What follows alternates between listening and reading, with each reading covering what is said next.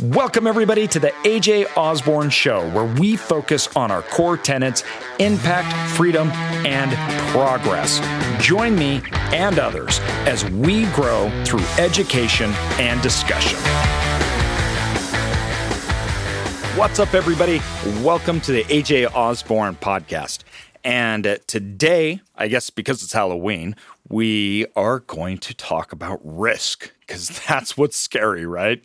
So risk is actually an incredible topic that there's a lot of layers. This involves everything from debt, operations. There, there's actually a lot that goes into risk. And one of the things that hurts us the most is not fully understanding how risk works, but more importantly, not compartmentalizing risk. So today we're going to compartmentalize risk and we're going to talk about it. Now, there's different kinds of risk, right? There's risk that um, you need to control or manage. There's risk that can be solved easily. There's risk that you have to set up, everything from debt structures to um, operational structures to get over. But really, the big thing that we want to hit on today, and the important thing that we want to hit on, is that risk cannot simply be gotten rid of, right? You can't get rid of risk. That's not something that can happen. So knowing that we can't get rid of risk, it's all about managing risk. That's what it really comes down to, is how do we manage risk? And how do we identify the worst kind of risks, or our, how do we identify our risk tolerance, I should say, and where that should be. And I find that most people, particularly when investing and particularly when it comes to money, are very, very confused on risk. So I'm going to divide risk up into three categories, all right? So we have the risk of investment, we have the risk of missed opportunity, and we have the risk of ruin. These three risks um, are very different, and we need to analyze them. We need to analyze how debt plays into them, and uh, also we need to counteract this with this missed opportunity idea and how that plays into our lives, but our overall risk tolerance or portfolio. So first thing we have to understand is the history of risk, okay? If you haven't read uh, Against the Gods, The Remarkable Story of Risk, I highly, highly suggest it. It is a fabulous book, and understanding how we as people um, come to understand risk or come to think of risk, particularly when it comes to money or capital. But as in the history of risks, our body and our mind have not developed to really understand or work within the risk of the economy or the risk of money or capital. Our minds are developed solely around the risk of dying. So decisions that we make are made in usually a fight or flight response.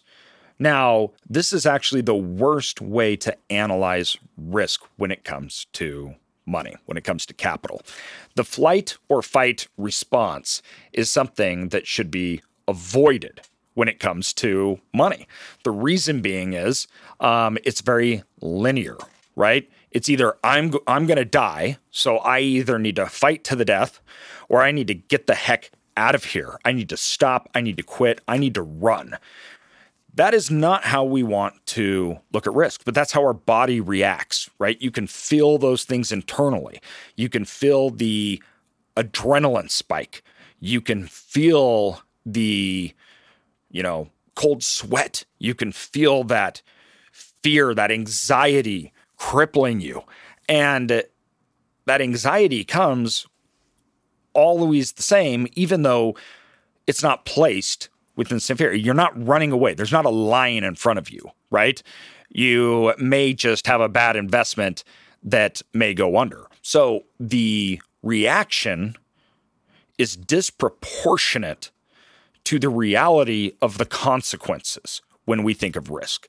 This is something that you really need to understand, and you need to look internally at yourself and saying, is my reaction to risk, this risk, appropriate to the consequence or the reality of the situation. Most often, it is absolutely not. It is not um, uh, an appropriate reaction. Now, I know this firsthand, so I can tell you that when I, the, the worst deal that I ever did, it was a deal that, frankly, you know, haunts me to today because it was such a bad experience. Um, I did a deal that I shouldn't have done. I didn't appropriately measure the risk. I didn't appropriately manage that risk. And this was done through a contract, right? So contracts are one of the ways in business dealings that we use to mitigate risk. And within this contract, because I think pride and I think uh, a lot of other things, I did not appropriately manage the risk, and I was taken advantage of. And during that time, I faced the risk of not only my capital, but I also faced the risk of missed opportunity and the miss, the risk of ruin. This was huge. This could have taken me down, right? It could have taken me down. It could have taken my family down, my employees down. And when faced with that, um, my body moved straight into a fight or flight response. Now, what people don't tell you and what people don't talk about, particularly when it comes to money, capital, or business, is that that response is not something that is a one-time. It's not something that's just goes away, right? So that response played out as long as this deal did. This was... This was over like a year or more. And so it was in this con- living in a constant state of anxiety, fight or flight, depression, right? And what that did was it actually made me more ill-equipped to deal with the risk at hand. I couldn't think clearly. I couldn't analyze. I couldn't pick my moves. It was always just fight or flight, fight or flight. So the first thing with risk is to control ourselves. The first part of risk is to understand our reaction to it, understand the risk at hand, and control ourselves. All right. With that, the history of risk and how we became more able to control or manage risk has a lot to do with odds, okay? And this was pioneered in Rome, really, um, in that era in, in the Uh, region of Italy now, where banking looked at the risk of odds when gambling and associating that with loaning money and how you could diversify, how you could manage that risk. This was something that changed the world fundamentally. It was not a linear thing. It was not a risk everything every single time. That meant that we could do more. That meant that we could take on bigger projects. And this simple thing revolutionized our world. It allowed us to spread out our bets, so to speak, take bigger bets, and it really propelled us as humanity forward in what it allowed us to do. Now, the same aspect of risk should be applied to your life, okay? So how do I manage it so that I can reduce my overall risk while increasing my overall return, right? This is this is investment theory one oh one, okay? Right? Managing risk to increase return, this is the goal. And now that we understand how our body reacts to it, right? We understand the flight or, uh, fight or flight response. We understand that that is a poor way of going about it. We can tackle the risk before we even make it. So there are three types: risk of investment, risk of missed opportunity, and risk of ruin. The one thing that should always be prevalent is the risk of ruin. This is the one type of risk that you want to avoid completely. You don't want to do something that takes you out of the game. You don't want to do something that allows you to stop playing, because that in itself is a poor way to manage risk. obviously. If I can no longer manage my, if I no longer have the opportunity to play, the odds of me winning goes down to zero. So that is the number one thing to avoid. You need to be in the game. You need to allow yourself to take on risk that when failed, it doesn't take you out. That way you can learn, you can build, you can do more, right?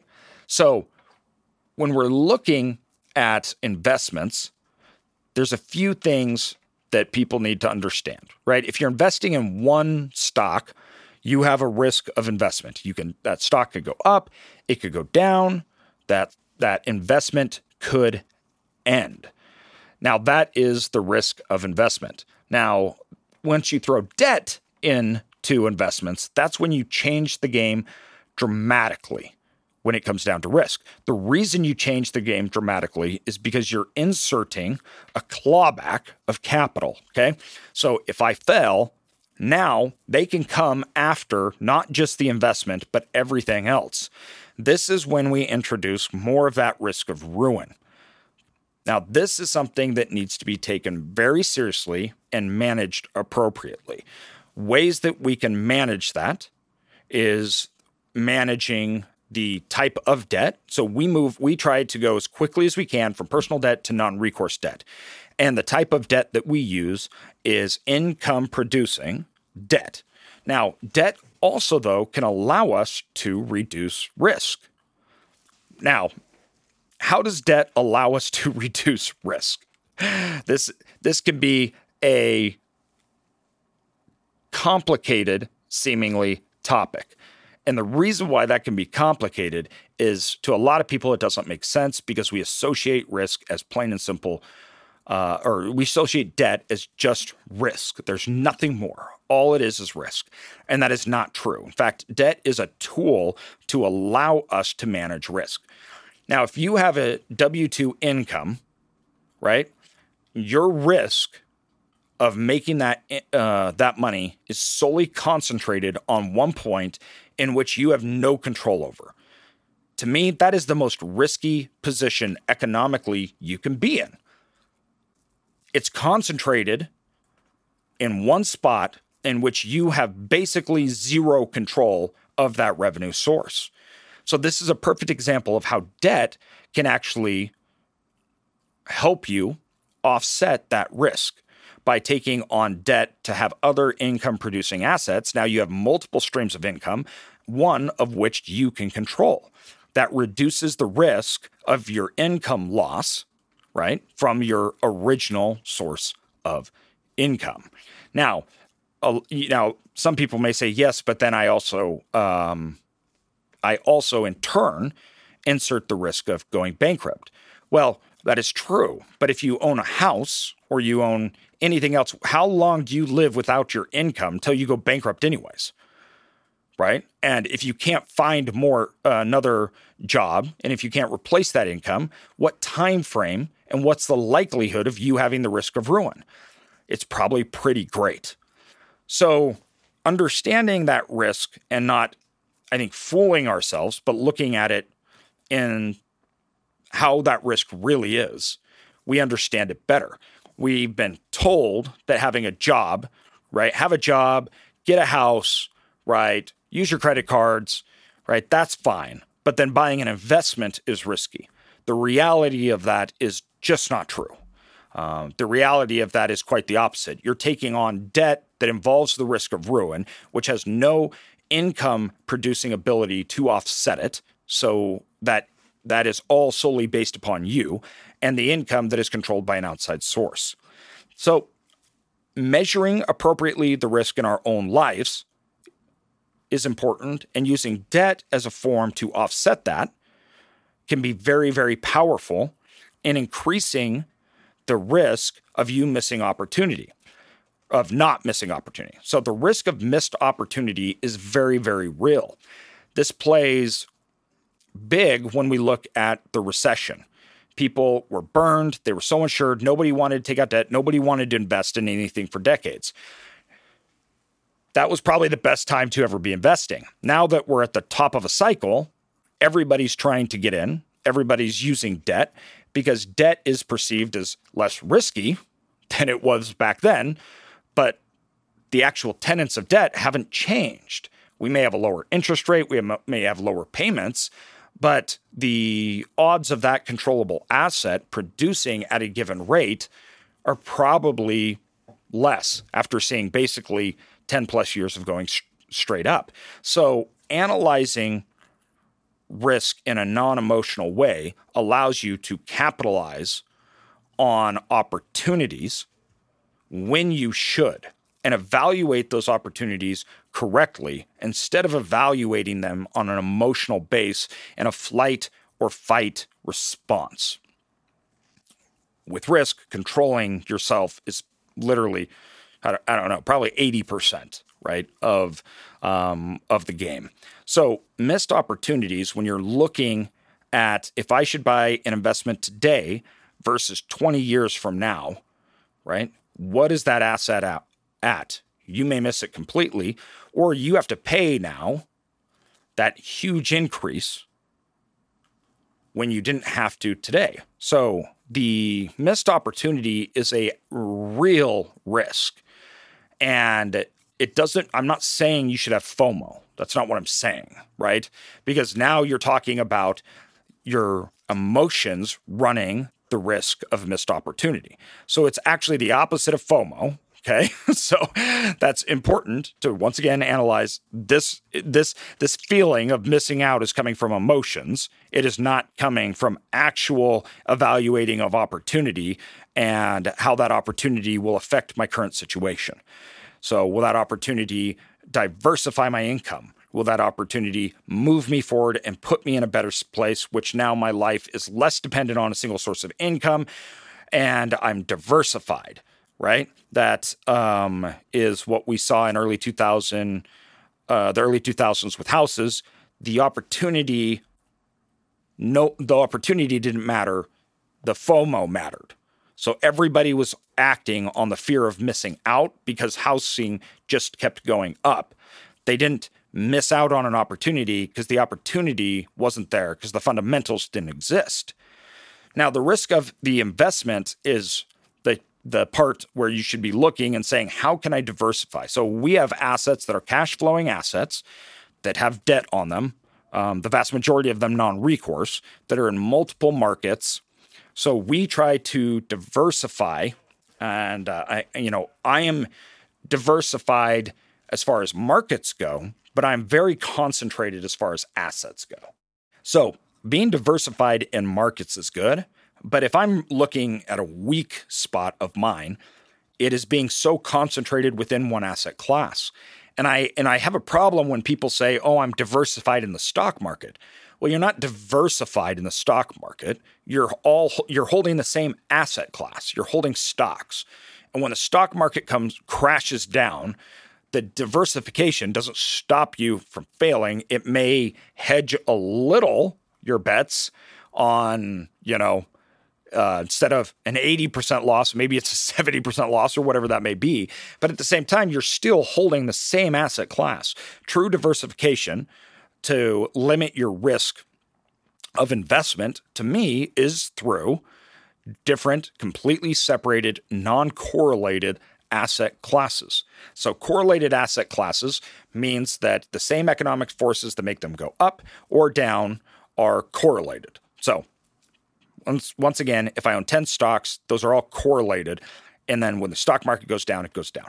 And when it goes up, it goes up. So having uh, when you're trying to solve the risk of investment, not losing that investment capital that you put in, diversification of asset class becomes very important. I am very concentrated in self-storage.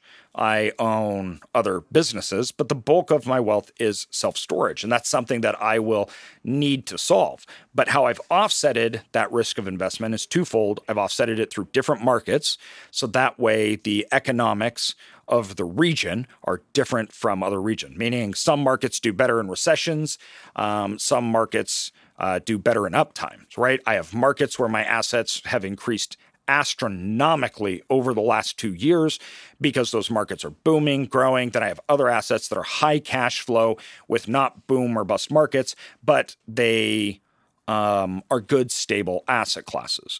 Now, the other side, besides diversification of location and the the economic drivers of those assets, is income, right? The income base, how I protect the risk of that asset failing, I try to have l- big margins, and I look at how I can improve the income within that asset to give me a large margin and a, and the ability for that asset to contract and expand, right? I call this my margin of stupidity. It has to have good enough cash flowing margins, and I have to be able to improve it to have a nice, healthy mar- margin so that even if I'm stupid and I do something stupid, which is bound to happen because I'm not perfect, I don't know everything, that that asset will still survive. So to avoid my risk of, of investment, I include my margin of stupidity, and I also include the diversification of economic drivers. Um, but the next thing that you should have to avoid the risk of investment is the diversification of correlated assets. That's a spot that I need to improve on. Now, to avoid the risk of ruin, I ha- I exchange my debt in a way that it can go into non-recourse loans, which means I'm not personally liable. I also diversify through use of contracts, which means I isolate risk within certain L L Cs. I isolate we so when we're looking at the risk of ruin, you have the risk of debt clawbacks, but you also have the risk of contagion, which means that one failure can spread to all your other assets and make them fail. So that's something I look at and I'm very concerned about. Um, and usually that is done um, in the form of contracts. Okay, so risk of missed opportunity. We set up the risk to avoid the risk of missed opportunity. We have our entire acquisition department, which we have metrics that they need to hit, but also the risk of missed opportunity. I really manage that by having clear qualifications and understanding the asset so well that I'm also not buying an asset out of the FOMO, that it's out of sound investment principles, and we stick to our guns. All right. Now, remember, I've kind of gone over these three and what we're doing currently. Remember, you are managing, not eliminating, and you have the risk of capital, the risk of debt, right? You have the risk of contagion, meaning spreading through, so it affects that risk of ruin. You also have that risk of not, uh, you have a risk of not executing. Now, what does that mean? Risk of not executing. When we're looking at our risk of investment, our three big ones, our risk of investment, our risk of missed opportunity, and our risk of ruin, um, the risks that play into that could be the risk of not executing, meaning I got myself into a situation in which I can't perform. I can't execute. The investment may have been fine, but I'm, I can't actually pull it off. So then the investment's going to fail due to me. Okay. So when you look at the risk of investment, the risk of ruin, or missed opportunity, a lot of times it comes from the inability to execute. Now, this is easily solved through education and through partnerships, right, um, with other people. But a lot of people, because the, they're, they have the risk of not executing, they also have another risk, and that's the risk of the unknown, and that causes analysis paralysis, which drives missed opportunity. Now, there are risks that we can manage and not execute, not being able to execute, and the unknown are two big ones. Everything through partnership, through education, right? Through how the contracts are set up, the um, debt is set up to the actual cash flowing asset. Remember my margin of stupidity. That's all around the risk of unknown. And you have to understand that you'll never know everything. You won't actually know the outcome. So when I'm looking at um, our risk of missed opportunity, having the structure to identify where I can perform, what I can do, the areas that I need help, and then having a system set employed, uh, uh, ready to execute on that opportunity, combined with my very strict guidance and rules, right, that gives me an investment profile. So that way, when the investment matches my profile, or if I just need to adjust, right? Doesn't nothing has to be perfect because it can't be. I can still execute. The idea is to have multiple streams of income, to be managing, not eliminating risk, identifying the risk, controlling it, not letting your emotions control you. And not all risk is the same. So now we come into this, this more of this investment theory, right? This relationship between risk and return. Now, this gets way more into the weeds because this can involve a lot of people. This involves a lot of different things. The your association between risk and return to a lot of people is very scary because their association with their W two and the risk to get that is very little. They say, oh, I just work and I get a paycheck, so my risk is low because that's just my time. Now, I would challenge that, and I'd say that's actually the most risky thing you can do because you don't get your time back, right? Managing um, my relationship between risk and return, to me, is more managing my uh, time. Am I offsetting my time, which allows me to compound, which allows me to put further efforts into something new? How can I offset my time through income? Now, that's a fundamental shift you got to go through. Is this really risky? What am I getting for it? For me, offsetting my income and my time, separating those two things, was worth a lot more risk than after I'd obviously done that and gained it. Then it became a lot more about not losing that because I'd gained an essential asset, which was time. Now, my risk to time ratio, or excuse me, my return to time ratio is much higher than it was when I started. If I'm going to spend my time on it, it needs to generate outsized returns for me, or it's not worth the risk that I have to take on it, and the risk being my time. So this is an evolutionary thing as you go through, and managing that risk, offsetting the dangers, controlling yourself, your mind, your animalistic instincts that go to fight or flight, this all comes down to investing, capital management. And I'll remember, a lot of people think that working and a W two is not risky. It's just your time. But that's a concentrated form of risk in which you don't control. So therefore, it is the highest amount of risk that you could take. I hope this helps everybody. Let me know if you got questions. You can go follow me on Instagram, YouTube, any of those things. Check it out. I'd love to talk more about this. Investment theory, analyzing, mitigating risk is a huge, huge topic that we'll dive into more. Thanks, everybody.